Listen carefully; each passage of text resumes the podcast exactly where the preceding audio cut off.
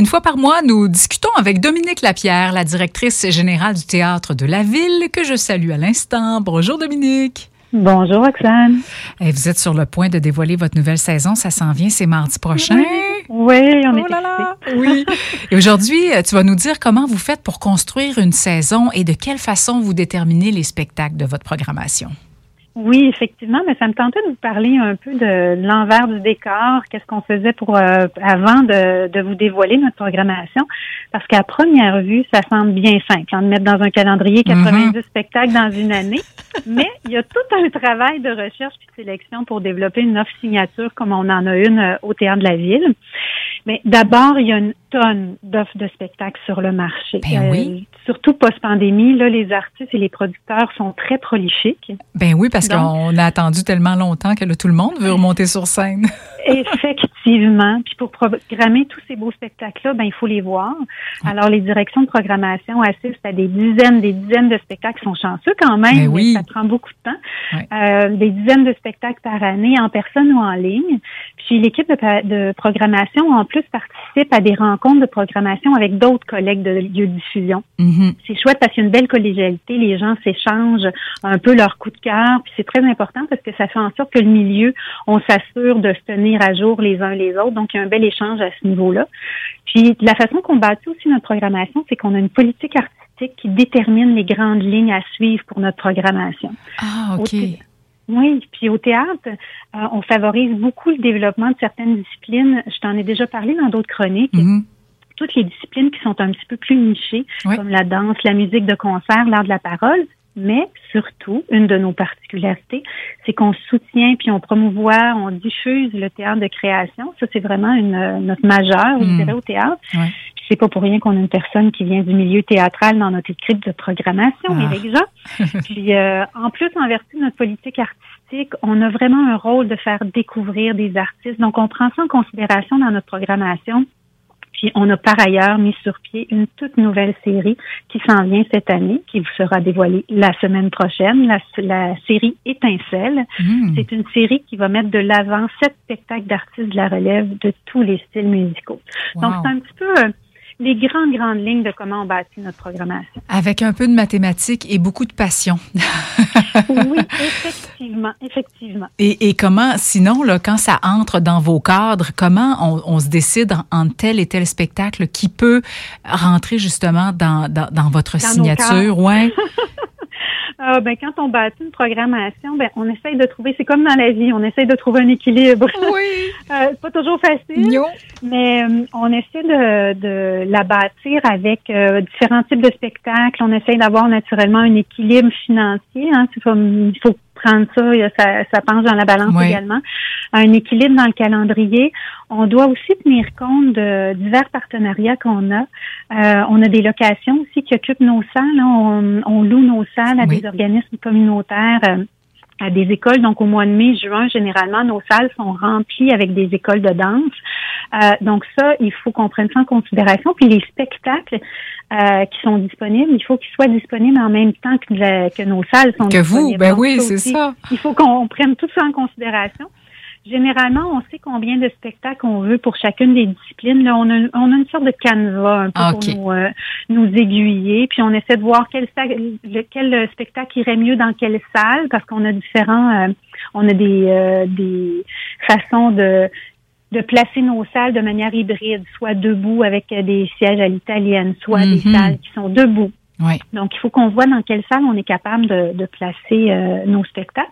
Puis, ben, naturellement, il faut considérer aussi les spectacles qui sont un petit peu plus payants, comme de l'humour, pour Oui. pouvoir contrebalancer ceux qu'on veut vraiment aussi présenter, qui sont super importants dans notre programmation, euh, qui rejoignent un, un public qui est un petit peu plus restreint, mais qui sont tout aussi importants Oui. que les, les grands spectacles à grand déploiement, puis qui méritent une, une place dans notre programmation. Donc, ça nous est, ça nous euh, permet d'avoir un équilibre tant financier que dans les, euh, les shows populaires.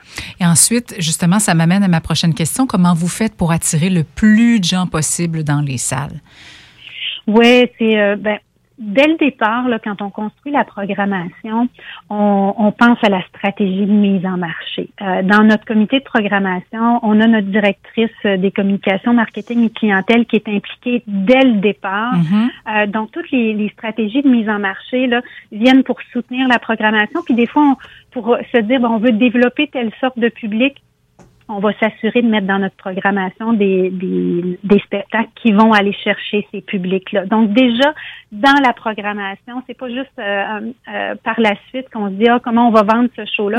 C'est vraiment, c'est plutôt l'inverse, c'est qu'on essaye de voir ok qu'est-ce qu'on veut, qu'est-ce qu'on veut mettre de l'avant dès le départ, puis on va aller chercher les spectacles en conséquence.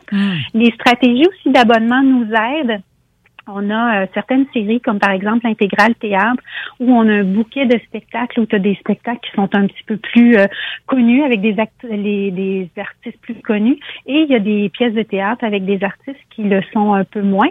Donc, en ayant un bouquet comme ça dans un abonnement intégral théâtre, ça fait en sorte qu'on on, s'assure d'aller chercher un public qui connaît bien le théâtre, qui est fidèle, leur faire découvrir exactement pour mm. leur faire découvrir des spectacles moins connus. Ah, c'est merveilleux ça.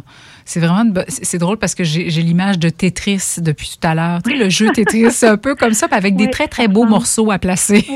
oui, oui. Euh, au moins c'est des beaux morceaux. Quand eh, exact, oui.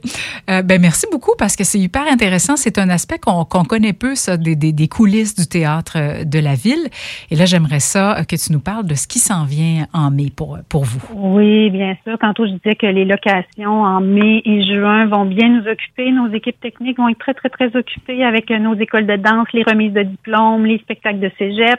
Mais il nous reste des beaux spectacles qui s'en viennent au mois de mai. On a David Miles qui euh, sera chez nous le vendredi 5 mai à 20 h artiste originaire du Nouveau-Brunswick. Il a été acclamé plusieurs fois par la critique, puis il continue d'explorer différents styles musicaux. Il est extrêmement généreux sur scène, alors c'est à ne pas manquer. Élie, l'enfant cerf-volant, un dimanche en famille, on adore les dimanches en famille. Oui. C'est euh, à 15 h le 28 mai. C'est un spectacle de pour les 7 à 12 ans. C'est un beau mélange de contes, de projections numériques et de marionnettes. Donc, il y en a un petit peu pour tous les goûts. C'est un spectacle qui questionne notre relation à la mémoire et à la vérité hmm. à l'ère du numérique, hein, très actuel. Mais hein. Il y a juste un petit peu d'absurdité pour rendre ça euh, plus léger et plus comique également. Pour les jeunes, oui. Ouais, on a aussi les deux frères. Oui, on a parlé à euh, Eric lundi d'ailleurs de ce spectacle, oui. Donc le duo présente euh, son tout nouveau spectacle sous le même toit. Euh, ça raconte les grands et petits moments de la vraie vie. Eric et Sonny Cahouette vous reçoivent chez eux. En fin de compte, ils nous reçoivent, ils vous reçoivent chez nous. C'est ça. Pour une soirée entre amis. Puis on a bien sûr le dévoilement de, de la saison 23-24 mardi le 9 mai à 19h. Il reste quelques billets. Alors oh. faites vite parce que ça s'est envolé vraiment rapidement.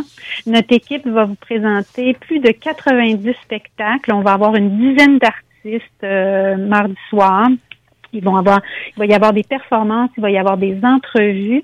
Puis, euh, ben, si vous pouvez pas une des nôtres parce que vous ne réussissez pas à avoir de, de, place dans la salle, ça va être en direct sur notre chaîne YouTube et sur Facebook. Alors, toutes les informations se retrouvent sur notre site Internet. Ah, ça, c'est une bonne nouvelle. Ben, je vous souhaite un excellent lancement. Puis, ben, j'ai déjà hâte de, de, de te reparler dans un mois. C'est bon, ben bon mois de mai. Merci beaucoup, toi aussi. Bye. À bientôt. Bye.